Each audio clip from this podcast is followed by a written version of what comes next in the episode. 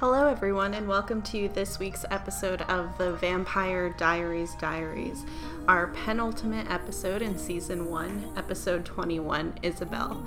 And for our opening, um, we have written a brief haiku Damn you, Isobel.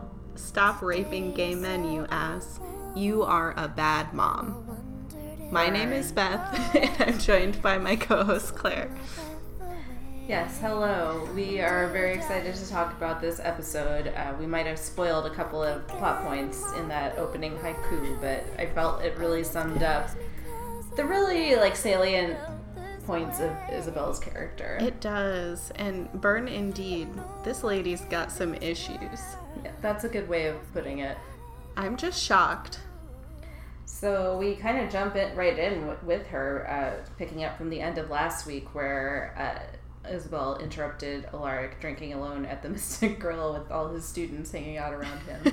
He's like, "Hey, Rick." It's so weird because I may have talked about this in a previous episode, but I saw like five teachers from my school at the movies once and it was like so horrifying i could barely come back from it so the fact that alaric's just drinking with his students around is super weird I know it. I don't get it. Like, just drink at home if you need to drink alone. It's cheaper. it certainly is cheaper but he's so lonely he can't be alone He's just hoping that Damon will show up and flirt with him. it's it's true Um, it reminds me of the scene in Mean Girls where Tina Fey shows up at the store at the mall where Janis works, and she's like, "I love seeing teachers outside of school. It's like a dog walking on its hind legs." yes i forgot about that scene so good good movie. Good movie. Uh, so yeah, we can pick up on the rest of the conversation. Uh, Isobel's just like.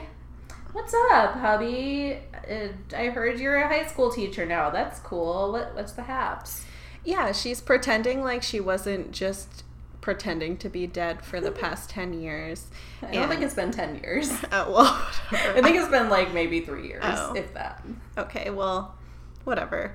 It's been long enough that it's awkward to just pop in there starting to make s- small talk like there ain't no thing wrong. Mm-hmm. So Alaric is just kind of incredulous at first. He's like, "I thought you were dead. Like, wh- what is what is happening?" He's just kind of taken aback by her presence. But It's like, she is why would you do this to me? Yeah, but she's like ready to get down to business right away. Yeah, she's like, you were supposed to just mourn me for like a month or so and move on with your life, but since you haven't, I need you to arrange a meeting between myself and my daughter Elena, your student, who you did not know about previously, because I was not super honest with you even before I became a vampire. I know, that just speaks to the general character that we see her reveal as we go throughout this episode. But Alaric's not having it. Like, even though you can tell he's in pain and we know that he missed her and has been searching for her, he's like, I'm not going to do your errands for you. Like, I'm not going to arrange a meeting. Screw you, you selfish bitch. And she makes this face like, huh, fair. Yeah, she like she was kind of expecting it. But then he like goes out to the parking lot to I guess drunk drive home, and she zooms out and is like, "Listen up, you fuck! You can't just walk away from me. I am a vampire and I could kill you. And if you don't arrange this meeting, I'm gonna start murdering all of your students and see if you like that." Yeah, she is so intense. So she said that she was going to murder every citizen of the town, starting with the students. So She's she's like, not. "I have a wish list already. Like, maybe knock a few of them off, Isobel, and then we'll deal with you." right, starting with Tyler. Yeah. I guess Jeremy technically is his history student because he teaches every grade, I guess. Yeah, He they're teaches all every his class. history students. Uh, so he's like, fuck, this doesn't seem cool. I'm not down with this. My wife used to be a lot more fun. yeah. And that's the opening credits moment. Uh, when we come back, Elena's talking about how she's supposed to help Caroline build the Miss Mystic float for the Founders Parade or whatever the fuck this is Oh for. yeah, the f- the founders parade. There's something founders themed in every episode, some sort of event. Yeah. And she's talking on the phone uh, about it, and you think that she's talking to Stefan, but then it cuts to the other side of the conversation. It's actually Damon. Yeah, that was a little shocking. So Elena calls Damon and she's like, So, how is he? And Damon pretends that she's asking how he is, but then Stefan or Damon is all like, Oh, you know, Stefan's not doing too good. He's back to his normal self, being judgy and brooding and no fun and not interesting at all. Yeah. So, like I agree with you, Damon. I mean, not that I want him murdering people all over the place, but his personality is very boring. yeah, and I thought that it was super, super boring in this episode. Like, Yeah. more so than normal. He's just kind of like a bowl of mashed potatoes. Yeah. I don't know. I love mashed potatoes. That's true. I take it back. A I'm- bowl of white rice Yeah. with no butter on it. And like not moist enough. Yeah, like the kind that's been sitting in your fridge from the Chinese food restaurant for three days and then you try and microwave it. Oh my god. That is Stefan's personality. Oh, and you know what I just realized? So I haven't brought this up before, but anybody out there who is a Vampire Diaries fan, which I assume you are if you're listening to this podcast, Mm-hmm. uh, if you have not read Price Peterson's Vampire Diaries photo recaps, they're fucking hilarious, and I just want to quote them every week. But he actually refers to Matt Donovan as human mashed potatoes. So that I think that's why that was in my head. I could see that totally. Yeah. So shout out to Price Peterson. We love you. Come on the show, or I love you. Don't read his recaps because there are spoilers. I really want to. I'm jelly. Well, I'll get there someday. They're very funny. We're averaging six months per season. Yes. So in approximately what four years, Yeah. I'll be able to read them. It'll be your fourth wedding anniversary, and that'll be your present to yourself. Awesome. All right. So I just wrote down banter because Elena and Damon have this flirty banter thing they keep on doing, Yeah. where they're like being sarcastic but like cute. And, then Damon does his like shy smile at the end. Yeah, I Ugh. can't remember exactly what they say. It's like, "Oh, shut up, Damon. You helped," and he's like, "Oh, I hate myself." Yeah, that's right. But yeah, she said that he helped Damon get back to health. Stefan. Yeah. Oh my god. Why do I keep mixing up their names? But the worst part of this conversation is at the end, Elena's like, Well, you know, I gotta go uh, do the float thing. And Damon says something like, Have fun with Miss Mystic. I know I did. Oh gosh. Like, just when we were like, Oh, you guys have a cute vibe. Like, oh, right, you brainwashed, tortured, and raped her good friend for a while, like two months ago. Yeah, and Elena like giggled about it. I know. That was even worse than friend. yeah. That was even worse than Damon saying it. I Mhm. think. I don't know. That's kind like, of oh, Damon, you card. yeah. oh, it's so fucked up. How? I don't. I have no words. I mean, this. I'm glad that the show hasn't forgotten it, but it also kind of has forgotten it that it's treating it so glibly right now. Yeah, it's. Do you think that like part of it is that the show is trying to have so much like various action with the main characters that they like can't keep a story? Well, I guess even while it was happening, they weren't even that mad at Damon. Yeah, I don't know. It reminds me of Gossip Girl actually, and Uh-huh. how in the very first episode Chuck Bass tries to rape Jenny Humphrey, and they just kind of gloss over that for a really long time so that Chuck can be like the romantic hero. Yeah, But then, like four or five seasons in, they like finally bring it up, and he apologizes to her, and it's like, I'm kind of glad you're doing this, but also like, what what about the last several years where we were just like, oh yeah, I want him and Blair to be in love, even though he's the rapist. yeah, Like put him in jail and put Damon in jail. But for the purposes of the show, we have to kind of pretend that never happened or wasn't so bad, or else we're never going to be able to get through this. This is very true, and also the show is reflecting what it's like for rapists in reality that everybody forgets and nobody pays for their crimes. So, I don't think they're doing that on purpose, but they No. are doing that. exactly. So yeah, we go back to the school then, and everybody is not in class. Everybody is just making floats, and I'm like, I think school is just suspended until Founders Day happens now. I don't know what time of year it is. Like, No, I don't either. it feels like it was winter fairly recently, but it's very like sunny and springy now. I don't know. But apparently, there's a history class themed float that Alaric is delegating to Tyler to be in charge of because he like saw his sketchbook somehow.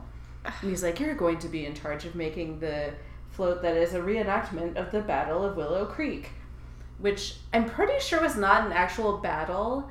I think it's the cover story for the church burning. Oh. So, I I I don't know. That Also, dumb. that's a massive project. Yeah. That's not like something you just assign someone on the fly. It's like expensive and huge. hey, Tyler is the mayor's son. He can afford. it.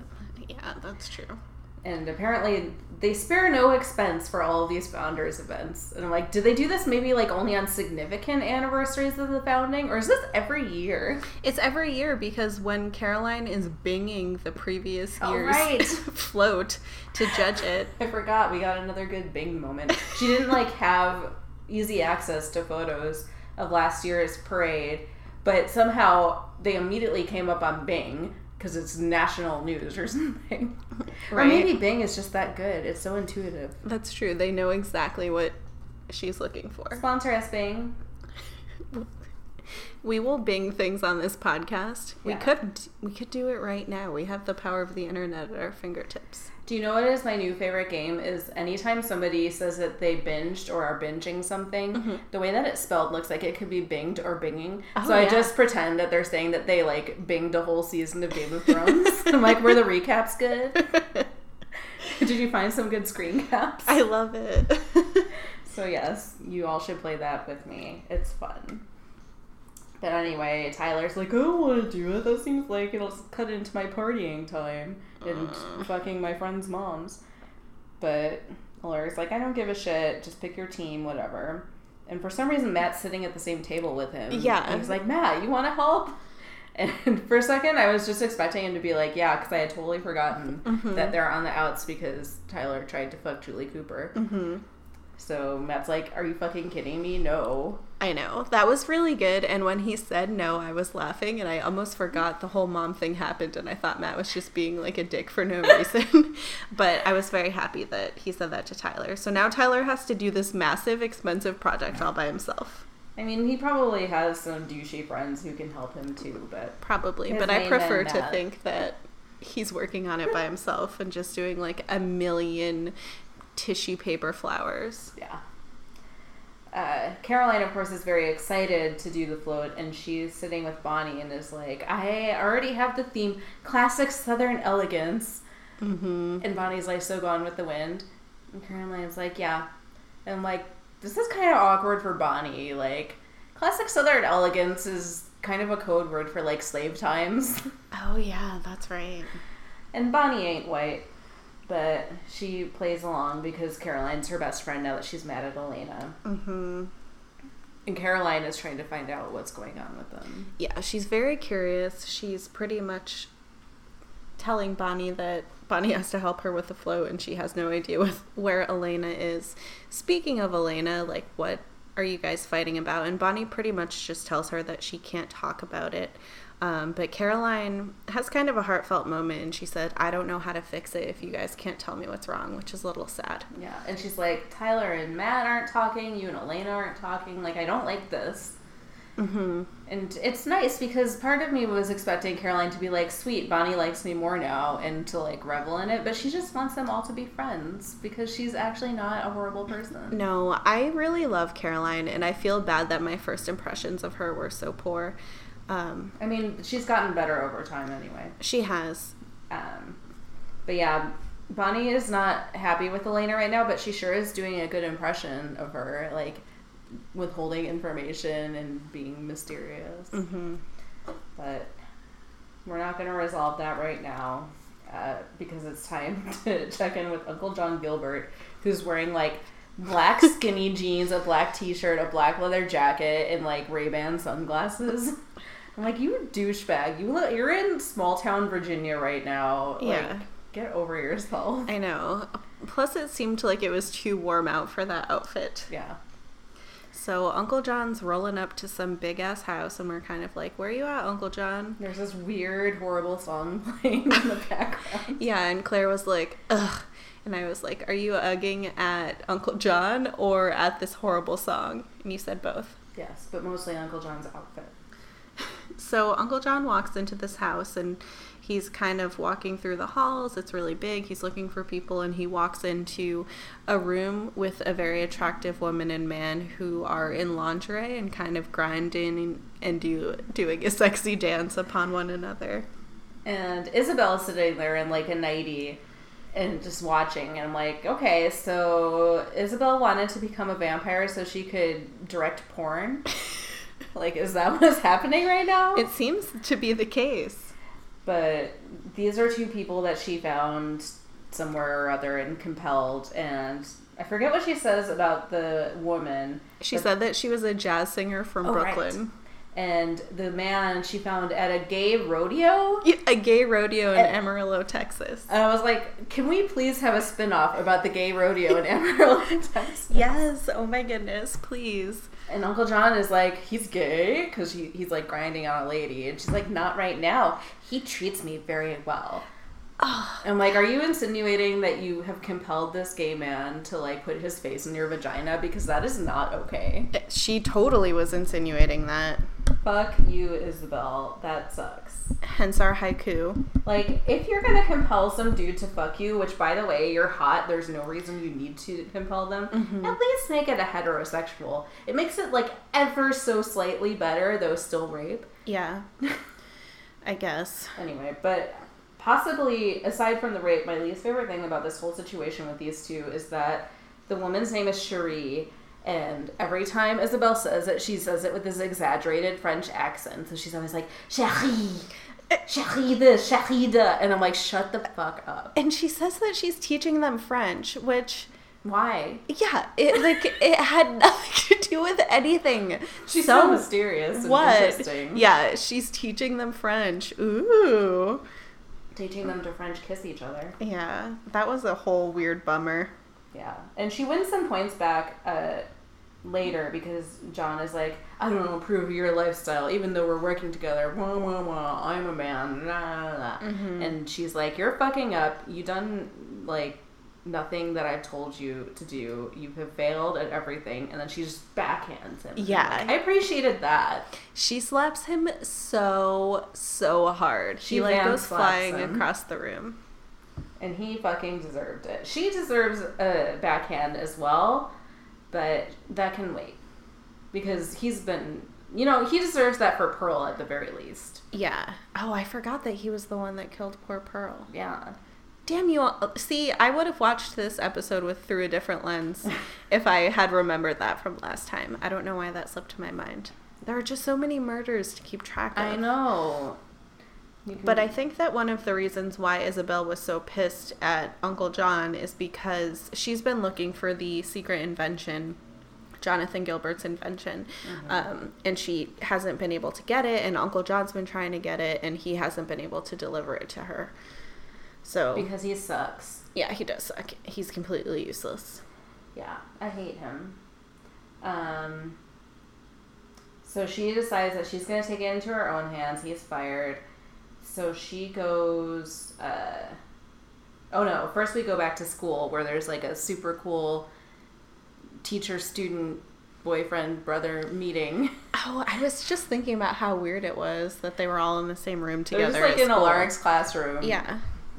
I don't know if it's like a school day or everybody else is working on floats. Yeah, everybody is, else is having a float day, and because there's no other teachers or administration in the school, it's not weird for these teacher and students to spend alone time together in the classroom. Yeah. So like Damon strolls in and Stefan and Alaric and Elena are already there and he's being all glib and like, What's the haps? What's the why are we meeting? But everybody's really bummed out and they're like, Isobel's here, she's being a straight up B and she wants to meet Elena. And he's like, Well fuck that. You don't have to meet her if you don't want. And Elena's like, I want to meet my mom. Like, I'll regret it if I don't meet her. And all she's also she threatened to kill everybody in the town. Yeah, So so I I might really as well. Two birds, one stone. exactly. I thought it was kind of nice that Damon was like, "Well, you don't have to meet her if you don't want to," because Stefan didn't really say anything Yeah. about it. I mean, he probably did because we didn't hear like see Stefan and Elena learning about this. That's I feel true. like the episode is really set up to undermine the Stefan Elena relationship and highlight uh, Damon and Elena's friendship, which I'm all on board with because I hate Stefan. Mm-hmm. But I feel like probably when they had the conversation, he was probably like, "You don't have to do this, like Elena." Yeah. We just didn't see it. That's a good point. Far be it for me to defend Stefan, but No, you're right. Yeah, so nobody's really happy about this, and Damon's trying to like grill Alaric on like, did you ask her about the device and what it does? Did you ask her this? Did you ask her that? And he's like, uh, no, I was a little distracted by the fact that my dead vampire wife just like sat down next to me at the bar and then tried to strangle me. Like, Yeah. give me a break. I know. He's got bigger fish to fry right now. Yeah, he's having some feelings. It's understandable. Yeah, of course. But basically, they agree to set up a meeting. And of course, it's at our favorite place in town, the Mystic Grill. the only place in town that anybody ever goes. Mhm. And Elena's like waiting at a table, and Stefan's over by the pool table, like supervising. And he has the super vampire hearing, so he can like hear her whispering from across the room. But I'm like, there are a lot of people like having loud conversations. How can you hear her whispering, like above all of that? Yeah, and it also looks weird because Elena's sitting at a table by herself, just whispering to herself. Yeah, she's like sort of occasionally putting her hand in front of her mouth, but not really enough. This reminded me, so I had a makeup trial for my wedding. Mm. And on the train ride home, I looked really good, so I was like taking selfies of myself on the train, but I was trying to be very discreet. So I was That's taking impossible. them. I know everybody was looking at me because it was like the middle of the day. I had this full, intense face of makeup, and I was taking selfies of myself on the train. But I was trying to be discreet, so I was like cu- trying to cover up my phone and Yeah. hold it in an awkward angle. Maybe they So thought I've been a there, Elena. queen. Maybe I hope so. What would your drag queen name be? Oh. Tidbits. I like it. Thank you. Mine What would would be anti-climax. Like I'm your aunt climax. So it's oh, like A U N T I E. yeah. So it's kind of a sexual pun, but also like I would just go up on stage and just stand there and do nothing because it's an anti-climax. I, I love it. That's so good. Clearly, I've thought about this. Anyway, enough about drag. It's, there's never enough about drag. I'm like sitting here next to a signed poster from the drag queen, drag queens of comedy show. yeah, like, and you had the kitchen table. RuPaul's DVD out near your TV. Oh yes, I've been rewatching Drag Race. I'm in season four right now, and I'm like, God damn, Phi Phi O'Hara, you should never go on TV. Anyway, Is that a story for a different day? that's a story for a different podcast. Oh, okay. I got you. uh, what were we talking about? Uh, so we, we had just left the school, and Elena's at the Mystic Grill getting ready to meet Mm. Isobel. So she's whispering to Stefan. He's got super hearing, and I thought he looked really cute in this. He was like shyly smiling, and he was like being supportive because she said she was glad that he was there, and Yeah. he like gave her this dopey smile. And Beth's like, he's being really cute right now. Whereas I was thinking, ugh, Stefan. I know. I didn't say he was being cute. I said that he looked cute, Oh, which he did. Maybe it's because in the past like three episodes he just had like vampire face and was like very Mm-hmm. gaunt and gray. yeah, fair enough. Yeah, I guess he has recovered pretty quickly since last week. Yeah, and they like don't really even think about like that. talk. They don't talk about it at all. Like it's, It's like just like he's so fine now. and like all of a sudden because he decided not to kill himself, like he has no problem with the cravings anymore. I know we don't focus on Stefan in this episode at all. No. But Isobel strolls in and is like, she just gets down to brass tacks and uh, tells Elena that she wants the device. Yes. Elena is pretty much like, I don't have the device, so Fuck you. yeah, so sorry, lady. And Uh, then At some point during the scene, Isobel reveals that she can go out in the sun because she has a gaudy ass necklace. Oh yeah, that's right. And it's not a subtle piece of jewelry, it's a statement necklace. It's like a giant is. ass pendant. Yeah, and it's like half of a rock that's not even like sparkly or anything. Yeah. And at another point in the conversation, she just reveals that human life means literally nothing to her. I forget what prompted this kind of uh, Because she was confession. Reiterating to Elena that she's going to murder everybody if she doesn't get the device. Oh, yeah, that's right. And uh, Elena tries to like actually talk to her as though this is a mother daughter meeting. Yeah, she And she's asks like, about "So who who's my dad? dad?" hmm And uh, Isobel says that her dad was just a teenage waste of space. I'm like, is her dad Jeremy? kind of. Oh, we're getting ahead of ourselves. Yes. But then Isobel also reveals that she knows that Stefan is there, and he's not like hiding. He's just like at the pool table.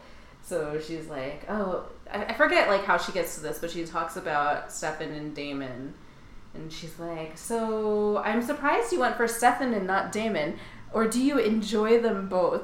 I'm like, "You're talking to your daughter. I you basically just said, do you have MMF threesomes with a pair of brothers? Daughter of mine who is like 16." Yeah. Uh, it was very forthright. I'm like, you're probably one of the worst vampires we've met. Like most vampires have like some kind of personality, but you're just like inappropriate and evil. Yeah, she is just plain evil. She has no regard for anyone but herself. And it's gross. And I'm like, Elena, you know, makes some questionable choices and she can be a bit of a wet blanket, but I'm like, she turned out pretty well considering the genetics that are going on here. And we only know the half of it at this point in the episode.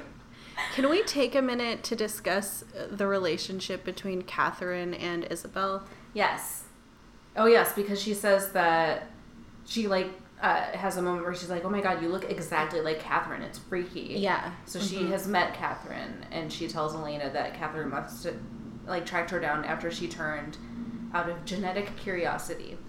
So we don't know Katherine's story yet. Uh, we Yeah. will learn more about it later. Okay. But it's like not a spoiler to say that uh, Isobel is a descendant of Katherine Mm-hmm. like many generations, but she's from that bloodline. Gotcha. So what's creepy to me is that Damon and Stefan are attracted to Elena, and Damon has slept with Isobel, and they've both slept with Katherine, and these are all people who are descendants of one another and related to one another. Yeah, there's a lot of like intergenerational fucking on the part of some of the vampire characters on this show. Hashtag intergenerational fucking. yes. Uh, yeah, so Damon has definitely fucked um, Katherine, 1864, and her descendant, Isobel, 1992, or whatever the fuck her year is. And he definitely would not say no to fucking Elena, 2010. Very true. He also fucked Caroline and has a flirty relationship with her mother. He has attempted to flirt hardcore with Tyler's mother, and he has come very close to fucking Matt's mother. So he just really likes moms. And Vicki. Oh yeah, goddamn. I'm sorry, Vicki. I forgot about you. He fucked R.I.P. Vicki and tried to fuck Vicki's mom. Yeah. Jesus. Like Damon. When you list it all out like that, it's very gross. Damon likes to fuck. He does, which is fine, but like keep it within a single generation. Or like maybe not so Or many skip people one. all in one town. Yeah. When you're a vampire and you live for so long, you could zoom anywhere and fuck anyone. Y- you literally can. Yeah. But that's not the point of this episode. No, sorry, we went on a tangent there, but I was just curious because I knew that Isobel and Katherine were somehow related, but Yeah. I wasn't sure if that had been made clear to us exactly how prior to this point. Don't worry, we will get more Katherine 1864 flashbacks. Spoiler alert, some of which will be pre 1864. Whoa. Do we have any 1980s Katherine 1864 flashbacks? I don't think we do. I'm not sure. Okay. I don't know if we get any 1980s flashbacks of anybody. We get definitely a lot of flashbacks of various time periods for both Salvatores. Okay. but I, I mean, it's been a long time since I've seen the middle seasons because Mhm. they're not very good. Like I've seen seasons one, two, one through three many times. Four, five, six, maybe only once each. I tried to watch, rewatch season four a while ago, and I couldn't get through it. Oh wow. Yeah. I also got distracted by something else. Probably RuPaul's Drag Race. Yeah. So I kind of don't remember a lot of what happens in the later seasons. That's cool Except for, like, we'll the be on broad the strokes. same. We'll we'll be on the same wavelength. I'm really looking forward to talking about seasons that I didn't like because I feel like it's going to be really fun to talk shit. Oh yeah. Anyway. Anyway. I think the next thing that happens is we go to like Elena and one or both of the Salvatores kind of having a post mortem on this meeting. Oh no, what happens next is Isobel leaves and Bonnie comes into the Mystic Grill. Oh, that's right. Yeah. And it gets a little bit awkward. Yeah, because Elena is pretty much sobbing because she has the world's worst mom. And Bonnie walks in, and I was like, uh oh, is Bonnie going to be upset? Because the last time she was in the Mystic Grill, she got attacked and kidnapped. But Oh, Bonnie right. seemed all right. Um, but she looks at Elena crying, and she seems to hesitate for a minute if she's going to go and give her a hug or not. But then she seems ste- sees Stefan coming in from the background, and then she just looks at Elena and walks out. Yeah, it's stone cold. It is. That isn't a shoulder of ice. Ugh, indeed. Sorry, Bonnie Elena friendship. It ain't happening. Yeah. She has made her choice. And then I think we have the postmortem on the meeting. Right? My notes kind of skip around a little. The next thing I have is Jeremy's house, and he's giving Anna a call. Oh um, yeah, Jeremy throughout this episode is trying to contact Anna, and I'm like, you must have just been really bad in bed, Jeremy. Yeah, sorry, she's ghosting you right now. Yeah. But it's super creepy because Jeremy's like calling Anna, and Aunt Jenna's around, and she's kind of checking in, like, how's Anna? Then Uncle John walks in, and he's like, Ooh, Anna, is that the person that you were with at the founders, whatever the fuck party it was? Yeah, the founders pageant. And you guys were getting pretty hot and heavy, huh? Gross. Uh, and it was so gross. And Jeremy was like, uh, all right. So then Uncle John hints to Jeremy that he knows about vampires. He knows what Anna is. Because he asks him, like, Jeremy how- already knows that he knows because Anna told him that he was a hater last week. Oh, that's right. So they both kind of know that the other one knows, and they have this creepy staring contest. And I'm like, I am not rooting for anybody in this scenario. yeah, I know. Jeremy was like, I know Anna extremely well. And I was like, ugh. Gross. Yep. Um. Yeah, it's weird, and he and Jeremy's like, "Why are you asking all these questions?" And Uncle John tries to play it off like, "You're the only one in this house who likes me." And Aunt Jenna's like, "Yep," and she just leaves. I know, I liked that. Uh, so I don't know at what point this happens, but I think somebody is talking to Alaric and it's and uh, about like how much of a stone cold bee Isabella is right now. I think yeah, Damon and Alaric are talking. Oh yeah, He's like, because "How the whole time that they were in the meeting, um, Damon and Alaric were like hanging out outside Yeah. together. And Alaric's like, how could she be a completely different person like this? It doesn't make sense. Like the Isabella I knew would never want to kill people. And Damon brings up the thing about switching humanity on and off again, which came up I think last week. Uh huh. and he's basically like if if you could switch off your feelings and your guilt wouldn't you like that's what isabella's done she's chosen the easy way like stefan for example in his quote was wants to feel every episode of how i met your mother Oh my gosh, it was so good. uh, so he has his humanity on and he feels all the guilt and wants to kill himself and shit like that yeah. and alaric's like oh well you have your humanity on and david's like no i don't Yeah. But he But- clearly does. yeah. hmm liar It's those like moments that give me such a soft spot for Damon. yeah he he tries to be bad so bad but he's kind of a big softy Yeah, exactly. But I did appreciate the How I Met Your Mother reference. yes Especially because Ted Mosby is like the modern day equivalent of Stefan. Oh my god. like. Ted Mosby is the modern day Jeremy fucking Gilbert. Okay, that's right. Yeah. Um, oh, he is. To bring it back around to Buffy for a second, actually, Uh-huh. I had a revelation recently that Warren from Buffy looks a lot like Ted Mosby, and they kind of are similar in a lot of ways. But somehow Warren is such a horrible, horrible person that it makes me almost be okay with Ted Mosby. But anyway, Wow. Warren is one of the villains of Buffy in a later season. He's basically like a big nerd who is a quote unquote nice guy. And Oh, he gets really God. rapey and like tries to brainwash his ex girlfriend. He builds sex robots. Uh, and he ends up killing people. It's bad. And then he gets flayed alive. Spoiler alert. Well, at least we have that to look forward to. On our next podcast, Buffy Buddies. Buffy buddies. Um, so I think next is that Damon just like finds where Isobel has been staying, and he's Mhm. like playing poker with Cherie. And Isobel comes in and is like, "How did you find me?" Yeah, and then he says something like, "Oh, you you're living in the largest foreclosed house in the town. I taught you this trick. Of course, I knew where you were." And things are getting very steamy between them. There's like a lot of mutual attraction. It seems like, And they have fucked. and they the have. Yes, we know this because Damon consistently holds it over Alaric's head.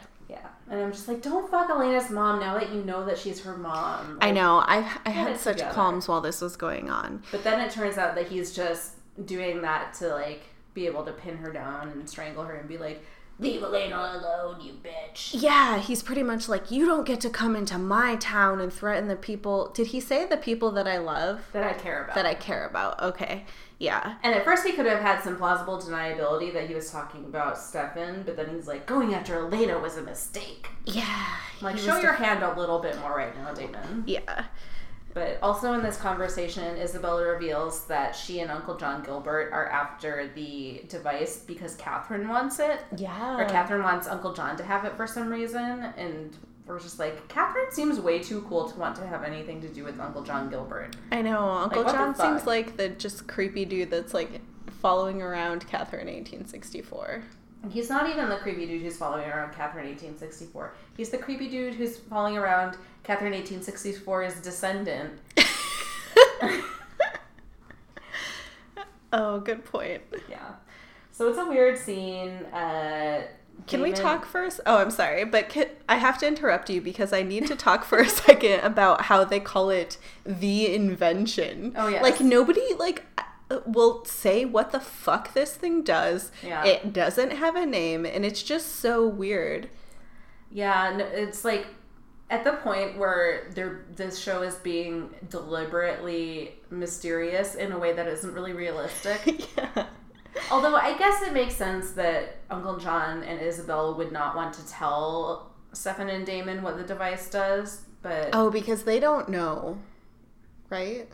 they know at least like But Stefan and Damon oh know? yeah, Stefan and Damon don't know. Yeah. We find out in this episode thanks to Bonnie later, Mhm. but Yeah. Okay. So- I'm it's just a little annoying that they've been talking about this for so long and well it's only been like three episodes but it feels like a hundred years but I know. it's like what does the damn thing do Exactly. They only call it the device or the invention. yeah and it just makes us think of jonathan gilbert and he sucks He does suck.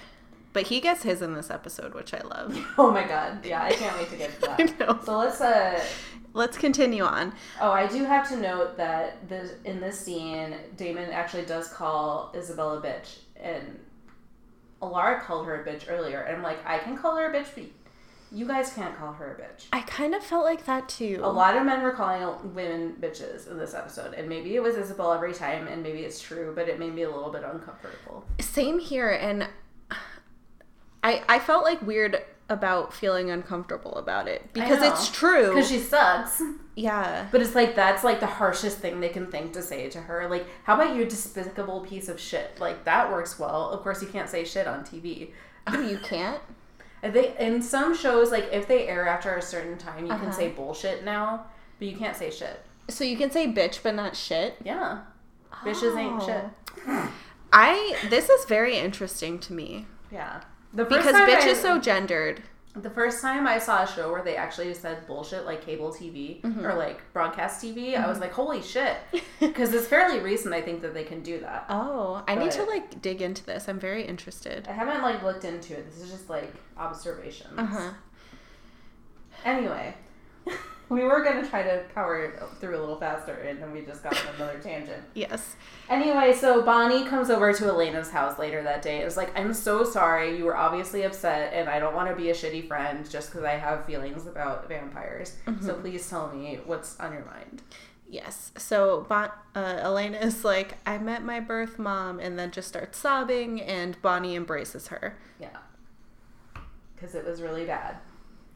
And Bonnie still is having hair issues.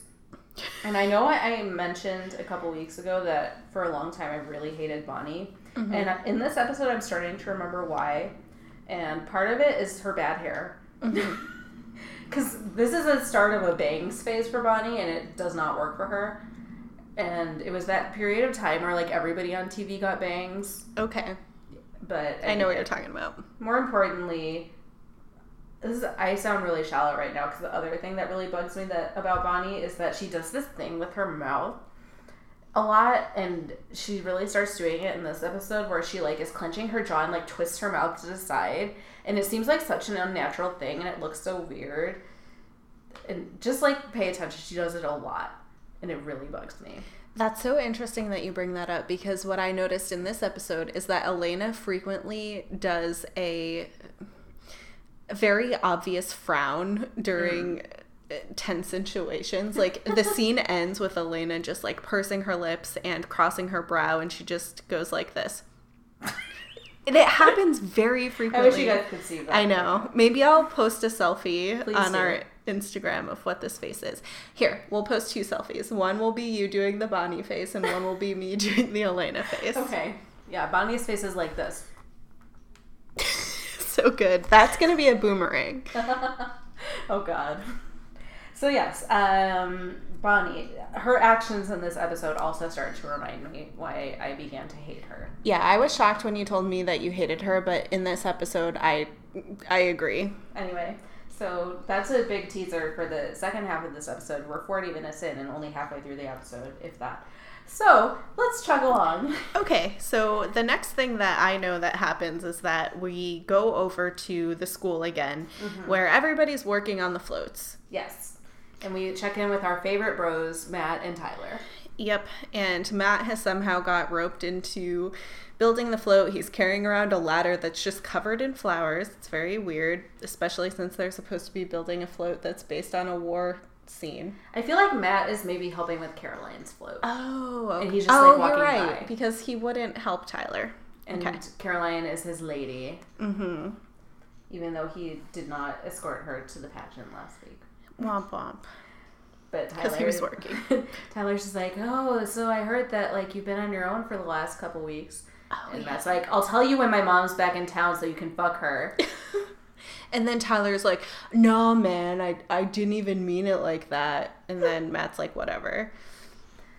so they're still on the outs, obviously. Like a lot of people do a lot of fucked up shit on this show, and some of it you can write off because of the over top, over the top supernatural stuff. But this is just two high school dudes who are both humans, and one of them tried to fuck the other's mom. Yeah. Like after the son lost his sister. Yeah, it was like out of grief. Oh, disgusting. Yeah. So I am Team Matt in this scenario. Even though, As much as I hate Matt, I'm Yeah. always team Matt if it's a choice between Matt and Tyler. yeah, and Tyler's trying to you know offer an olive branch, blah blah blah, but Matt just says you're a dick. End of story. Because let us not forget also that Tyler raped Vicki. He tried to rape. He tried to rape Vicki. So again, the with the intergenerational fucking, he's not even a supernatural character. Yeah, he just. Ugh. I'm getting riled up. Tyler has not really been in it much for like the second half of this season, but every time he has been, it's been fucked up. True. And I, I don't want to like spoil or anything for you, but mm-hmm. he becomes a bigger character in season two. No, I was I keep hoping that he's like gonna drop off because he's not in the show that much and that he's one of the characters that's just kind of like bye bye. Yeah, I just feel like you need to be prepared for that. Well, thanks for warning me. So then we go to another random empty classroom. I think it's like a science classroom. and Bonnie has brought Elena there. It's like I have to show you something. Yeah. And it's really weird that they're at the school because Bonnie could have like showed her this at her house or something. Yeah, when she went over there like earlier this afternoon. Yeah. Meet me at the school. Yeah. So she has Emily Bennett's grimoire and she tells Elena that she's been studying it. And she discovered my favorite thing in the world, Yes. which is that Jonathan Gilbert did not invent anything. He just like snapped compasses and watches and half and stuck them together. It's like, this will find a vampire. And then Emily Bennett secretly put spells on them so they would work. Oh, yes. Oh my gosh. This was like the biggest gift I've received. I was just so happy because we know that Jonathan Gilbert sucks and that he's a horrible human who turned in Pearl and like led the vampire, you know, capture.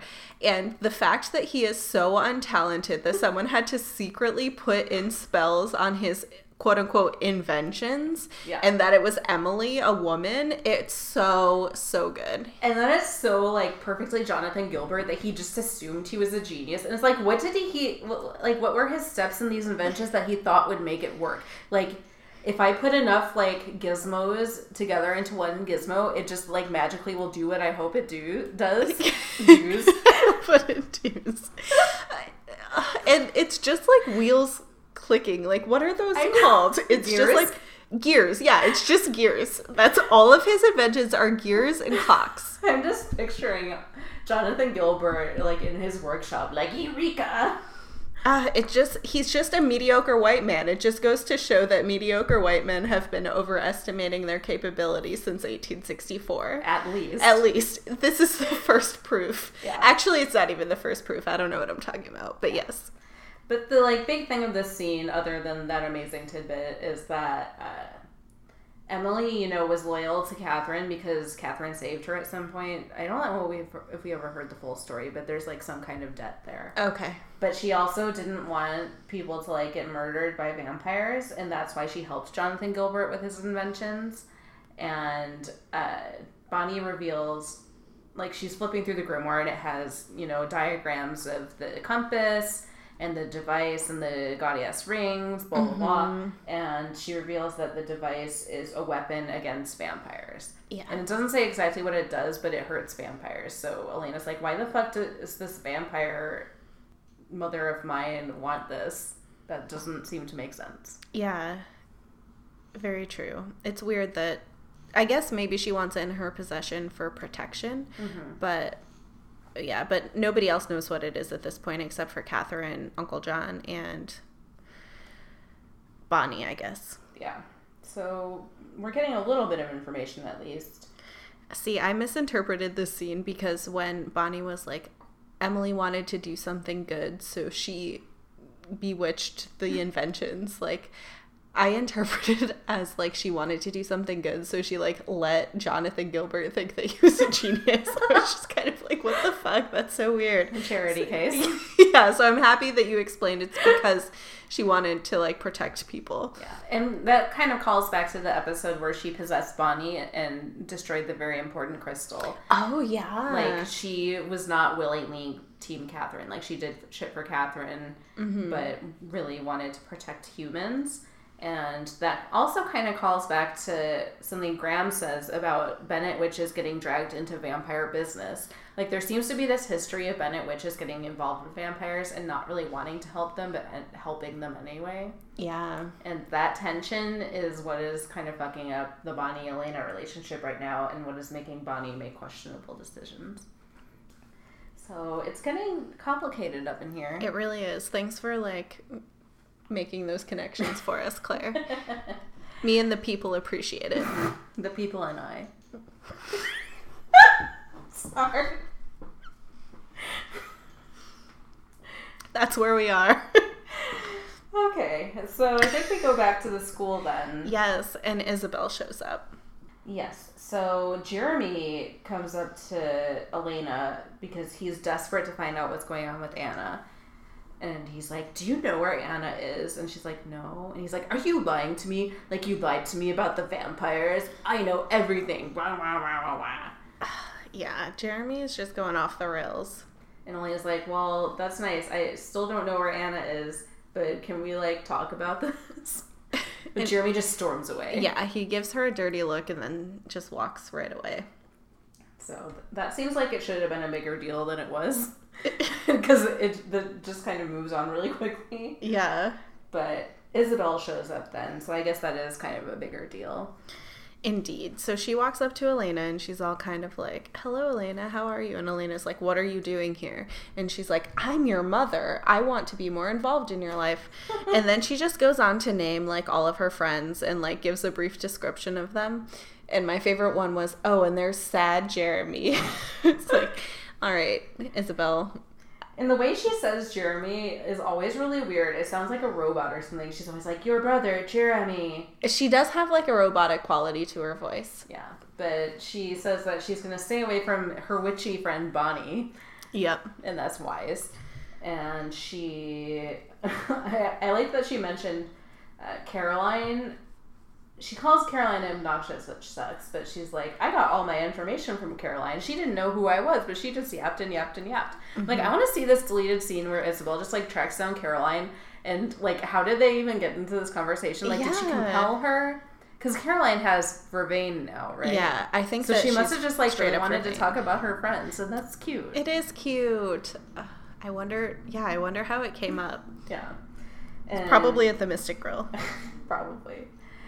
And so she then points out Matt, like, oh, the friend, the ex, blah, blah, blah. Look at him. He's working on that float. And my gay rodeo boyfriend is standing there and is gonna fuck his shit up. He what? He was like playing with his belt buckle. It He was dressed so- as a cowboy in this. He was, but not just like wearing a cowboy outfit, like dressed as a cowboy. Like it was very clearly Mm-hmm. It was a, like a Halloween costume. costume. Yes.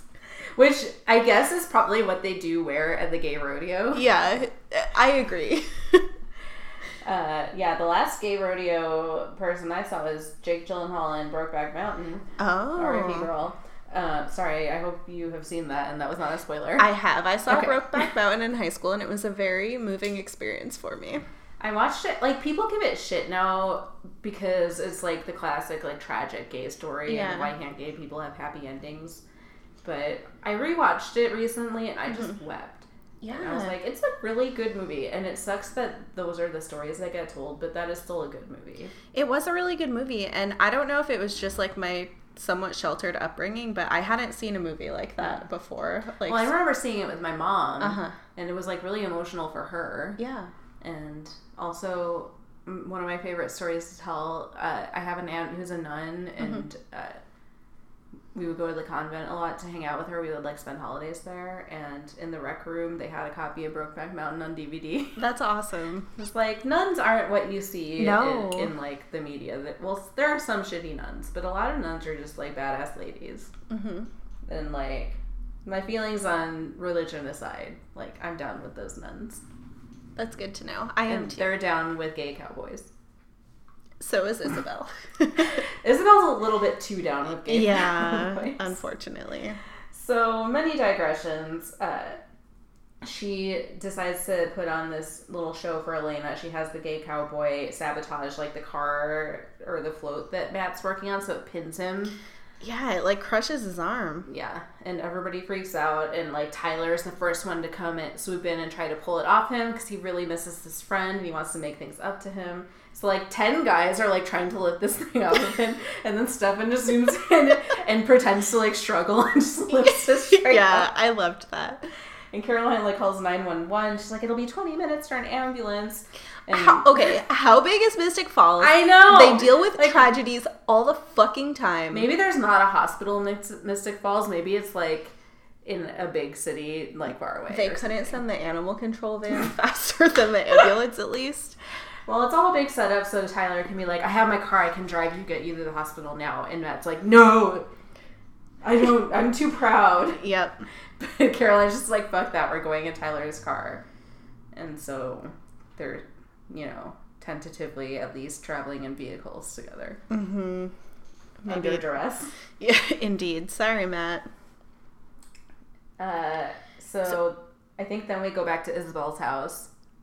But I think that something else happens Oh, while right, she's right, at right, school. So she's like pretty much eh, pressuring Elena get to give her the device. So she And Elena keeps saying Damon's not going to give it to me. Yeah, exactly. So eh, she hurts Matt, and then she pretty much has Shari kidnap mm-hmm. Jeremy too. Yeah. So Elena's like, Jeremy, Jeremy, Jer, where are you? But he is currently at the foreclosed property that Isobel is squatting in. and uh, Uncle John Gilbert comes over. He's like, What the fuck? That's my nephew. You let him go right now. Like, you won't do this to him because we go back or whatever. And Isobel's just like, Fuck you. And she has the game cowboy and Cherie beat Uncle John up. And she rips the ring off his finger. And the best thing ever happens in this scene. It's so good. She calls the ring gaudy, like I have been since episode one. I felt so blessed. that gaudy ring it's coming off and i was just like i hate you isobel but thank you Yes, thank you, girl. so she steals his ring that can save him from death and he's like shit and so he and jeremy are both kind of like in a kidnap situation here and jeremy's just staring at him like yeah this is the this is the team you're on mm-hmm. douchebag Yeah. And Uncle John tries to make an emotional appeal like, Isobel, like, I know that you're in there. You're like the woman who means so much to me. And she just is not having it. yeah she is not featuring uncle john and rightly so so there's like a scene now at the salvatores or no there's a scene with bonnie and stefan and elena Yeah, but they're at the about at the Salvatore's, I think, right? I think first they're at the school. It doesn't really Oh, okay. matter. But basically, they come up with this plan where they have to give the device to uh, Isobel because Jeremy's been kidnapped and Elena cares Oh, if he that's dies. Unfortunately. and they're like, Damon will not give it to us. Like, we need to figure out a way to convince him to do it because it's a weapon against vampires and he, you know, is all about self preservation, blah, blah, blah. And Elena's like, what if it didn't actually hurt vampires? And she significantly looks at Bonnie. So their whole thing now is that Bonnie's going to use her magic powers to remove the spell that makes the device work. So they can give it to Isobel and it won't actually do anything. Whoa. And I'm like, it's actually a pretty clever plan. yeah, it's a really good idea.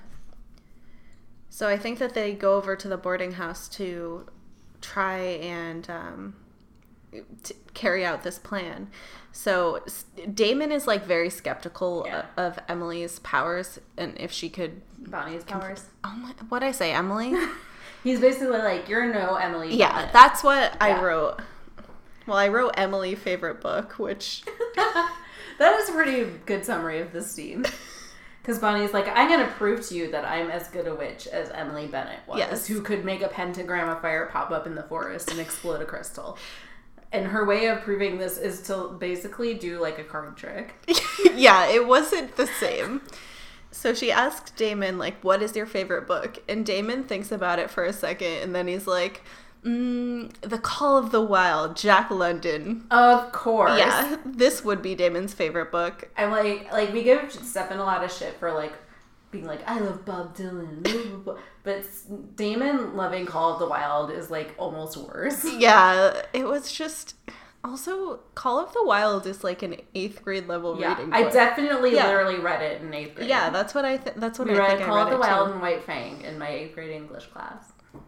Yeah, I think I read that, and then also the war one. I forget what it's called. Something. Johnny something. When Johnny think- Tremain. When I think of Jack London, I think of the episode of Parks and Rec where Leslie writes like the budget proposal and it, has like a million Jack London quotes in it. Oh, so I love good. that show. We should do a podcast. I, about w- I was just gonna ask you, like, should we alternate seasons? Like, we'll do a season of the Vampire Diaries, a season of Maybe we should just Rec. watch Parks and Rec. Okay. I guess we don't need to do a podcast about all of our interests. It's true.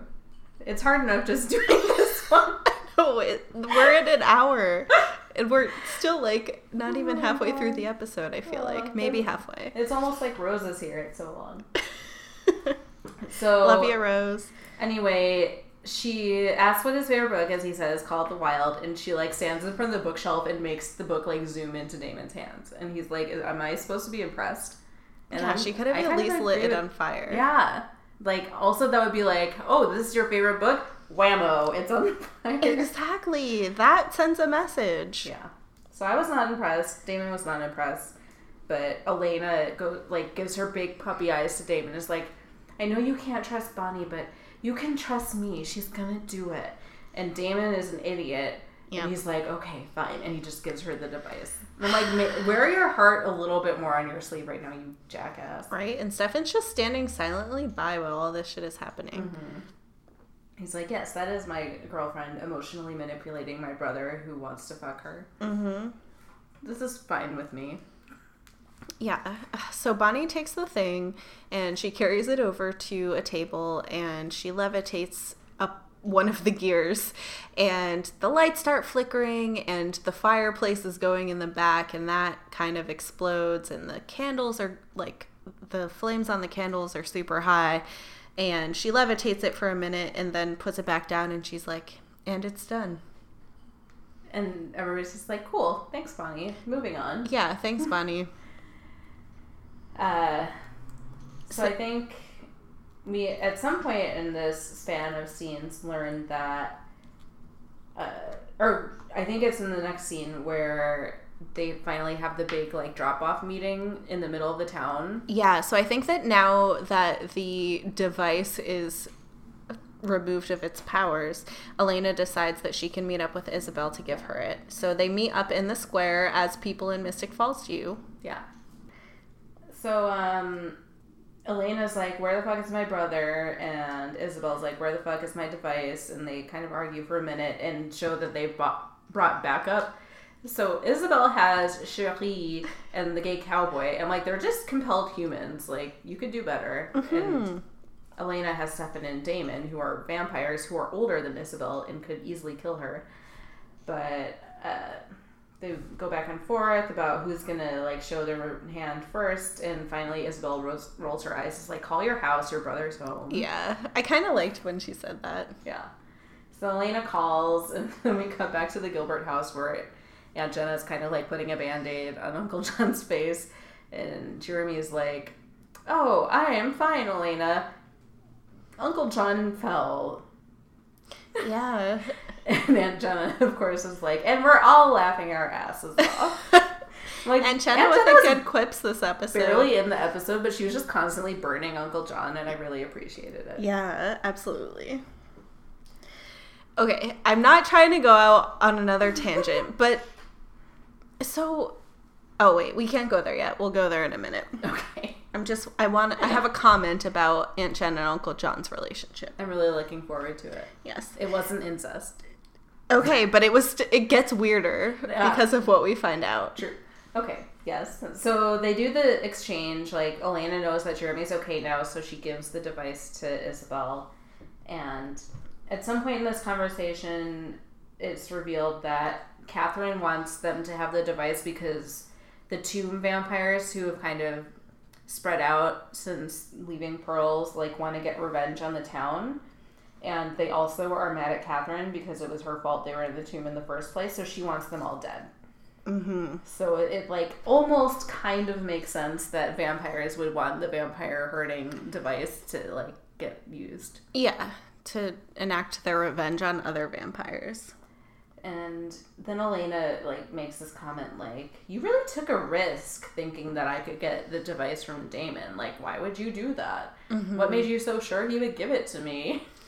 Yeah, so Isabella's pretty much like because he's in love with you, obviously, You and then there's yeah, there's like a awkward shuffle between Stefan and Damon in the background.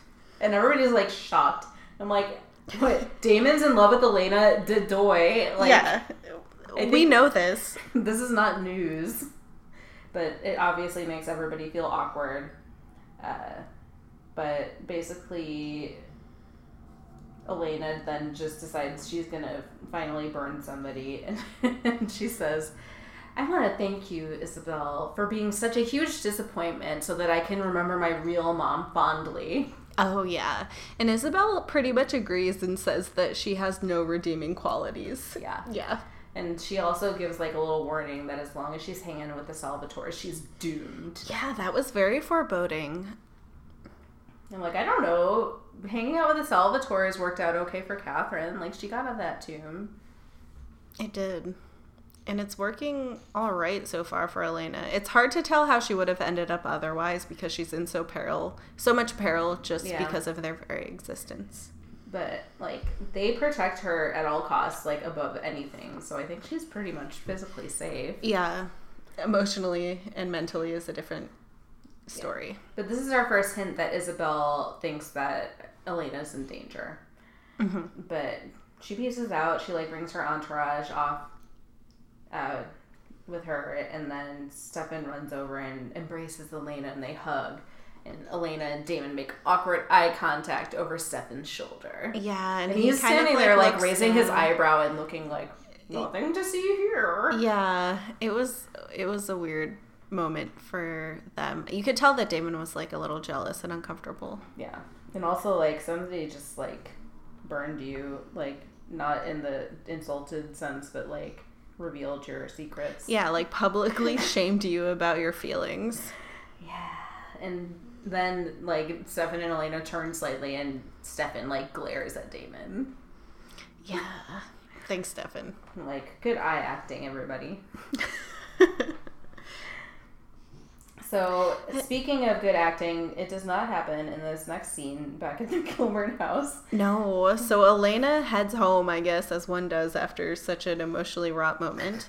And she goes into the Jack and Jill bathroom that she shares with Jeremy. She's like, Jer, we need to talk. He's like, no, we don't. No, we don't. I have nothing to say to you. Wait, I wait, read your diary, BTW. Yeah, so he just like drops the bomb that sh- that he read the diary, and Elena is super shocked. And Jeremy mentions that he knows that he was brainwashed after Vicki's death, and like how could she? And Elena pretty much says that the look on Jeremy's face when Vicki died was like as if their parents died all over again, and she wanted to take away his pain. And he was just like, whatever. And like, I get both sides of this argument because it was a fucked up thing to do to Jeremy, but you can mm-hmm. also understand, and it came from a place of love. And Jeremy, of all people, should like be lenient with the people in his life Yeah. because his own behavior is so shitty at all times. But he's really mad. He doesn't want to talk to Elena, so he just slams the door in her face. And then she's back in the bathroom. Yeah. And we then go to the school where Alaric is just like roaming the halls at night for some reason. As one does. and Isobel is there. And we're like, what's she up to? Like, is she just to kill him now? Cool, okay. Yeah, so like they have a bit of an emotional moment. So yeah, Rick is pretty much like asking her like how she could You have called him him. Rick. I did because everybody starts calling him Rick. it. I You will hate never it? call him Rick. Alaric is like way better, Yeah. but she called him Rick. yeah, he calls himself Rick, but I don't accept it. No, I'm gonna name my firstborn Alaric. Please do. Alaric Kozlowskis. It has a good ring to it. It's too many. It has like a good assonance to it, like Alaric Kozlowskis. Like I don't know something about it. Yeah, it is a little bit poetic. Yeah. But anyway, anyway, so he's like putting the pressure on her to explain, and we kind of get a moment of emotion here from Isobel. So she pretty much opens up to Rick and says that he asks her why why she could have turned, and she said it was my mistake, and I have to live with this regret forever. like but I think of what I gave up, and I'm like, you're an idiot. yeah, exactly. And he takes off his ring and he tells her that he doesn't have any vervain in him so that he could like kind of have an honest moment with her. Yeah. And also she can kill him if that's what's going to go down. Yeah. She just like lays it all out there, but then it's like, but you're not gonna remember any of this. Yes, I know. and you don't love me anymore. You're free now from me. So, like, all of his emotions wrapped up in this, like, epic revenge slash search quest. He now can, like, channel all those feelings towards Aunt Jenna, presumably. who They Oh. haven't even, like, had a scene together in a while, so No. who knows if they're even still dating. But I really like them both, so I hope that they are. Yeah, they deserve happiness with each other. Mm-hmm. Um, so it's kind of an emotional scene. Like up until this point, Isobel has just been like stone cold, no feelings, doesn't care about anybody or anything. Like, only just wants what she wants and fuck everybody else. But she kind of cracks here and shows that she still like has feelings about Alaric about the decision she's made and you can kind of see like what damon was talking about with the humanity switch earlier like why she would choose to become emotionalist because she obviously feels really bad about what she did Mm-hmm. So turning off her feelings lets her like move on with her life. Yeah, so that she's not hung up on her decisions. so you wonder what she actually feels about elena and we get a bit more of that in a in a minute. But first we have to deal with Stefan just being like a complete goon Yeah, so they're back at their house, and Stefan and Damon are kind of hanging out in the study. Damon is drinking. He asks Stefan if he wants any. Stefan passes up because now he's all straight edge now that he's off the blood. So Stefan is like, at the risk of sounding like a jealous boyfriend, I just wanted to check in because Katherine said that you liked Elena. Oh, isobel Isobel. Jesus Christ, I can't. I mean, they are Oh, related. They are. Yeah, and Damon is just being like a complete asshole in this scene, but Stefan totally deserves it, so I'm just loving it. Yeah. He's like, Oh, I don't know what you're talking about. Like, Elena and I are really good friends, like, blah, blah, blah. So, since I know that you want to, like, have all the emotional conversations with her, I'll let you reveal the next big bombshell to her that I've figured out that had become fairly obvious uh, at the various points in this episode where Isobel mentioned that, like, Uncle John was in love with her and that they dated. Mm-hmm. Damon's like, I know that one plus one equals two. And in this situation, the first one is uh, Uncle John, the second one is Isobel, and the two is Elena. Yeah. Oh, God. And Stefan just looks at him with like a dumb look on his face, like he didn't think of it himself. He's like, prove it. Yeah. Uh, but basically, Damon is just like, well, you know, I'll let you tell Elena that, and if she really needs to like talk to somebody and work through these feelings, I'll be here for her. oh, yeah, burnt Stefan. So Stefan's just like, damn it, this conversation did not go like I was hoping. I was really hoping to intimidate him. I know. He like started it off by saying that history will not be repeating itself with Elena, but it seems like it is. I mean, something's happening. Yep. He's like, I know you've bonded with Elena, but I'm her boyfriend, and you're not getting anywhere near her. Such an awkward conversation to have, especially amongst people who are like hundreds of years old. Yeah. So they're, you know, in a sort of strange position right now. And we get confirmation in the next scene that Damon's suspicions are true. Uh, Isobel is leaving town and she's like in a car being driven by the gay cowboy and on the phone with Uncle John Gilbert. And she's like, I got the device. Like, look on your doorstep. There's a package for you. He opens it up. It's the device and his ring. Mm-hmm. And she's like, you know what to do next, blah, blah, blah. Like, you gotta uh, protect our daughter. And there it is. And she reveals that she knows that Katherine wants the tomb vampires dead, but she also wants Stefan and Damon dead because she wants to protect Elena. Yeah, So that it- Elena's not safe if she's around them. She's like giving Elena the cold shoulder in this big act this whole time, but she actually really like cares about and is worried about her daughter. Yep. So Whew. twist on twist. Indeed. And And then I Uncle think, John is now officially Uncle Father John. yeah, He's just like a Oscar Bluth to Buster. it's so true. Oh, It's like, I'm I was gonna share my right pop now. secret with you. Uh, yeah, this was like super intense, and I also feel super bad for Elena that Uncle John is her father. I know her parents are like heartless, murderous vampire, and fucking Uncle John Gilbert, who is somehow even worse. And somehow she's turned out to be like a caring and loving, like decent human being. yeah, I don't kind of an idiot. it. Yeah, makes a little naive. But she's a teen, you know, like all things considered, she came out okay. Exactly. I hope that she never finds out that Uncle John Gilbert is her dad, because then everyone will have to stop calling him Uncle John and start calling him Father John. It's like a really weird situation now that we know this because she really is a Gilbert. She's Jeremy's cousin. Oh Um, yeah. Uh, so she is both a Pierce and a Gilbert. The the bloodlines mixed. Whoa. So it's creepier now that we know that Uncle John had sex with Aunt Jenna. Yeah. because I mean, they're still not blood. no, but they're they were They're they were in laws. Yeah, so Uncle John was, or Uncle John's brother was married to Aunt Jenna's sister, but Uncle John is also the father.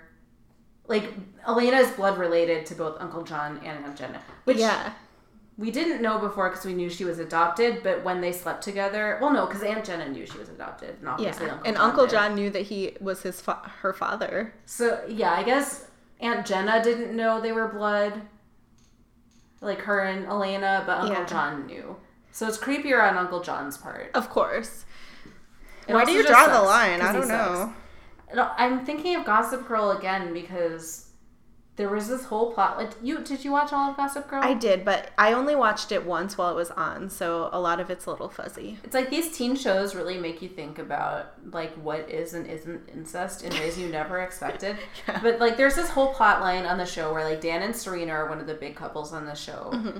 And there's also the like thing where her mom and his dad were in love once upon a time. Yeah. And then Dan and Serena are together at one point, but then they find out that Rufus and Lily, their parents, had a kid together and it was put up for adoption. Yeah. So they share a sibling and suddenly they're really grossed out and don't want to be together anymore. I'm like, it's not really any different, but also you both have like that guy is both of your brother. Yeah, so the other person starts to feel like your sibling, even though they're technically not.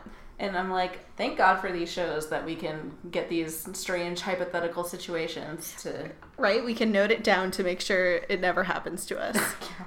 Well, I mean, it happened to them. It could happen to us. oh no. Art imitates life. Life imitates art. Don't wish this upon me. so you think that that's going to be like the big bombshell of the episode that we're going to end on, and nothing else could happen. But our very last scene, oh shit! Yeah, so Bonnie and Elena are catching up, and nope, Bonnie and Caroline are Yes. catching up. Oh my gosh. So I guess they're at like the Mystic Grill or something, and they're talking about how Caroline wants to know why Bonnie and Elena are feuding. So Bonnie pretty much says that she has betrayed Elena and that Elena asked her to do something, but that she couldn't go through with it and she just couldn't do it. It wasn't right, and Grams would have never done it. Yeah. So we know what she's talking about is removing Emily's spell from the device. So it's not actually Neutered, yeah, I was trying to think of like what is the term for demagicking something. demagicked. Yes, it's not demagicked. The device is fully functional, and now it's going to be in Uncle John and presumably Katherine's hands, Yeah, and which I'm is like, dangerous. This is a big reveal, and like, holy shit. Like, Bonnie lied to Elena, and she's like, when Elena finds out, she'll never forgive me, blah, blah, blah. Like, but, like, what is Katherine, th- or Katherine? I mean, I know. you're I'm bad sorry. influence. What is Caroline thinking in this scene? Like, Bonnie is sitting there, like, I can't tell you any details, but Elena wanted me to do something, and I couldn't do it, and my grandma wouldn't have done it either. Yeah. And, like, what does Caroline think she asked her to do? Bonnie's being like shady as fuck in this scene. She like won't give her Caroline anything to like understand what the fuck she's talking about. Yeah. So this is kind of the start of what made me hate Bonnie, and I feel slightly more conflicted about it now that like I'm coming into it, looking at it in so much more detail. Mm-hmm. But like Bonnie basically has a different agenda than Elena a, a lot of the time.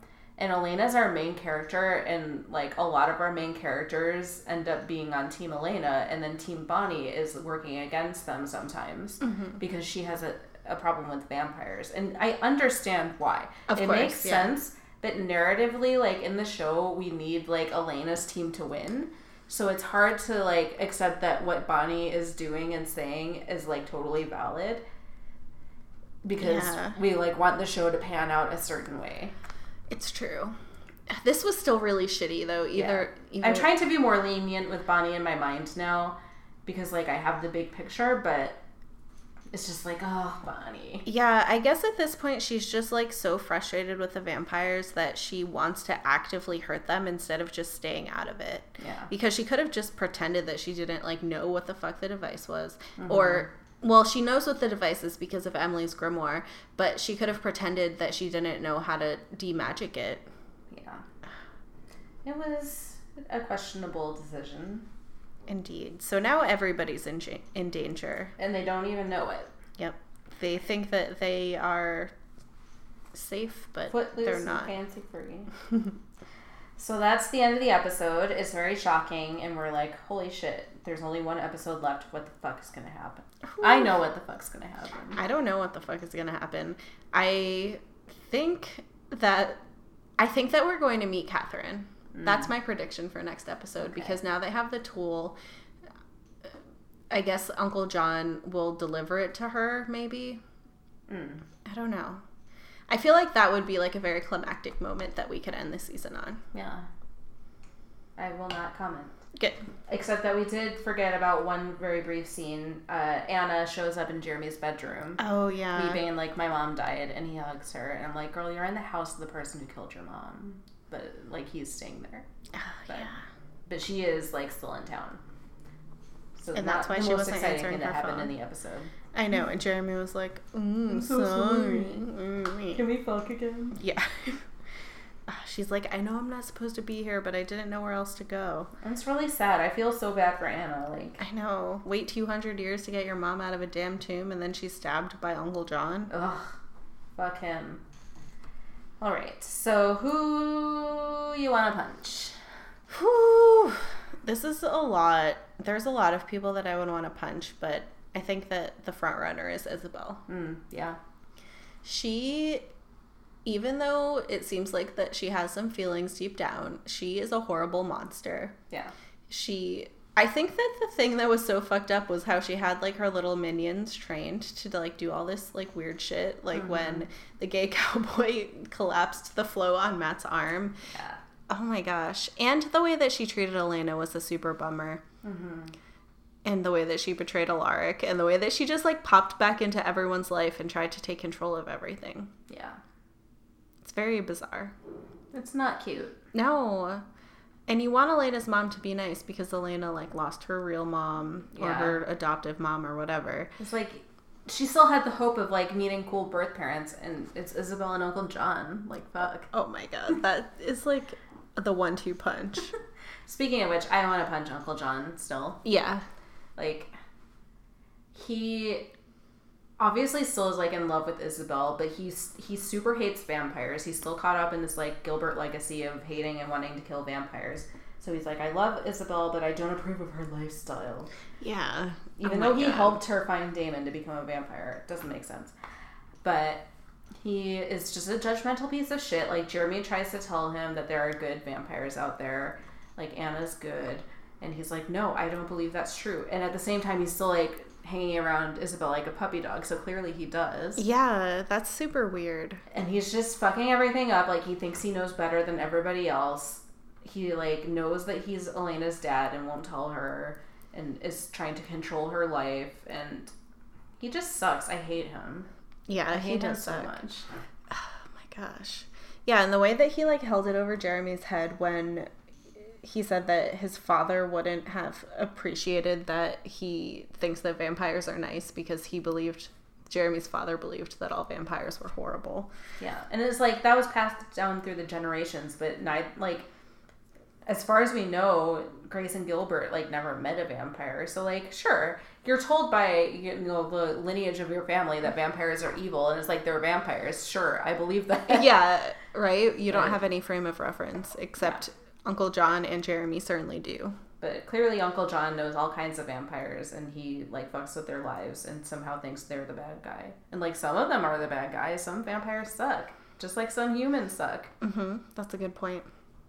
It takes all kinds. Why do all the Gilbert men have J names? I don't know. Are they like the Kardashians? Yeah, probably. Ugh, it's annoying. Ugh. So yeah, definitely some punchable folks. But uh, why are men? Whew.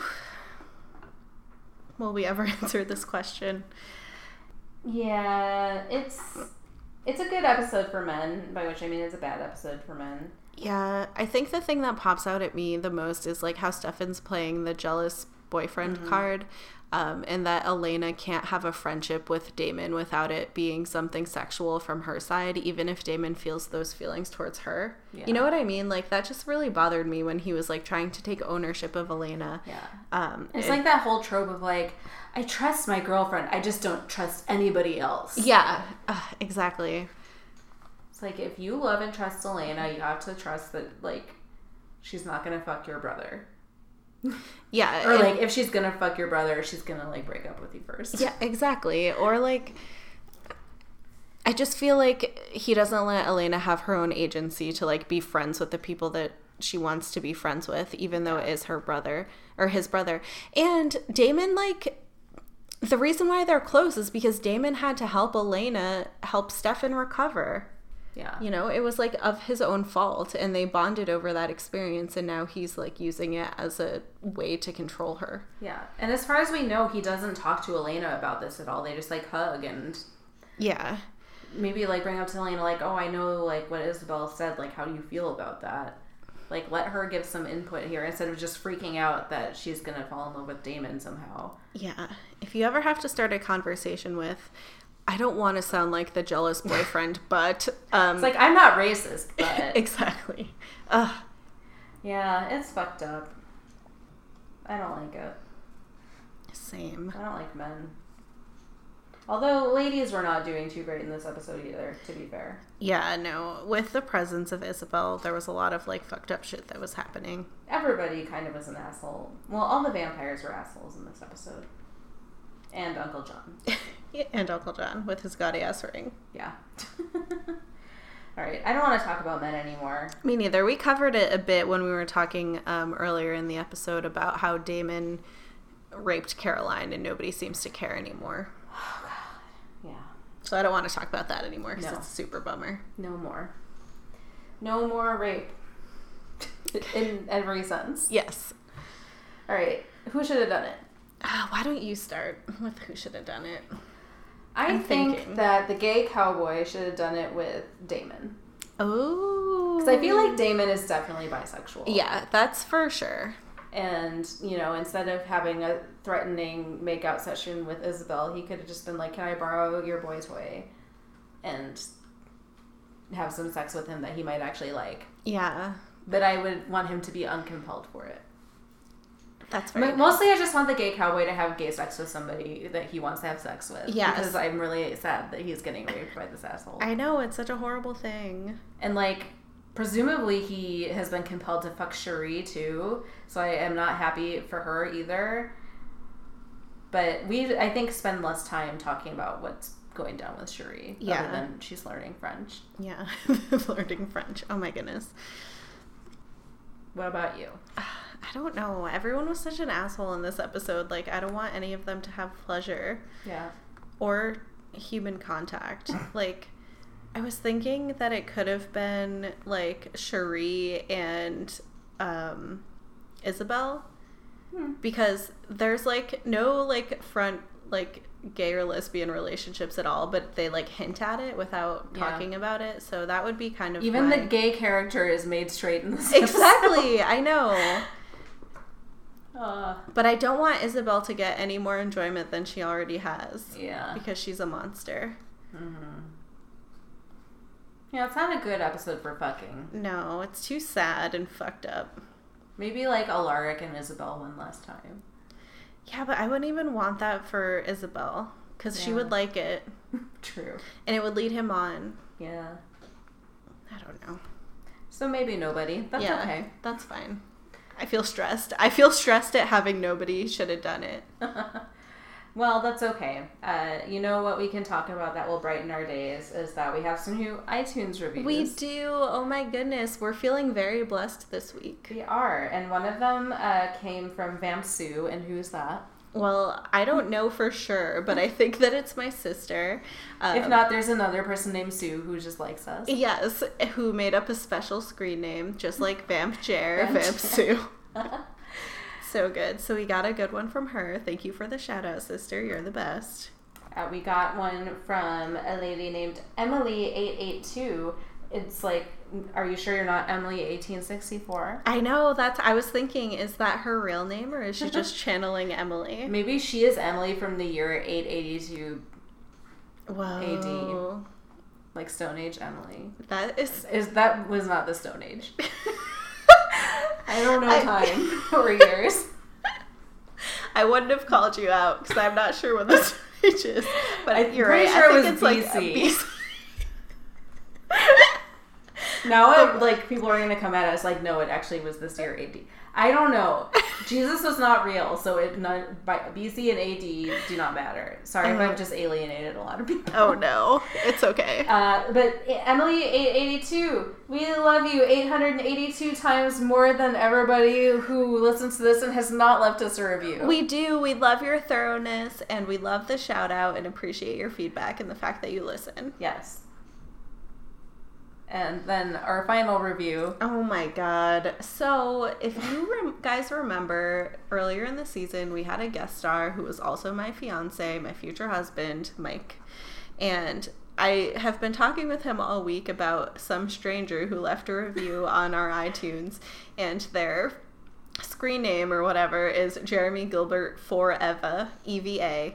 And I just couldn't understand who it could be. Like, why would somebody who loved Jeremy Gilbert so much give us five stars?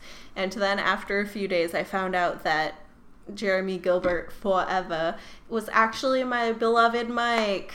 Oh, he like- trolled us. Didn't he learn his lesson about pulling internet based pranks on you at the time that he changed his status to single on April Fool's Day? Right? I know. This is just history repeating itself. It ain't right. Yeah, when we were like first dating before we were Facebook official, he thought that it would be funny before we were officially a couple to change his status to single on Facebook. And I was like, what the fuck? And you were really upset. I remember talking you down and being like, it's just a joke. Don't worry, you gotta talk to. I was upset because that's a fucked up thing to do. Yeah. And He yet, you're here funny. two weeks from marrying him. I know, but thanks for bringing that up because now I have some thinking to do.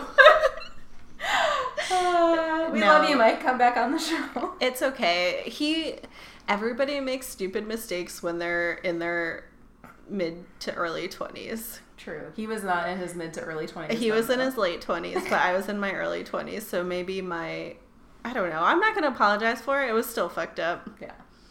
I'm glad that I made you think about that so close to your wedding. No, it's fine. I could care less now. I, now I think it's kind of funny, especially cuz Mike felt so bad afterwards. Yes. And that really cemented his love for you. It did because I can then, never make her feel bad like this again. Because then we became Facebook official Aww. after that. Yeah.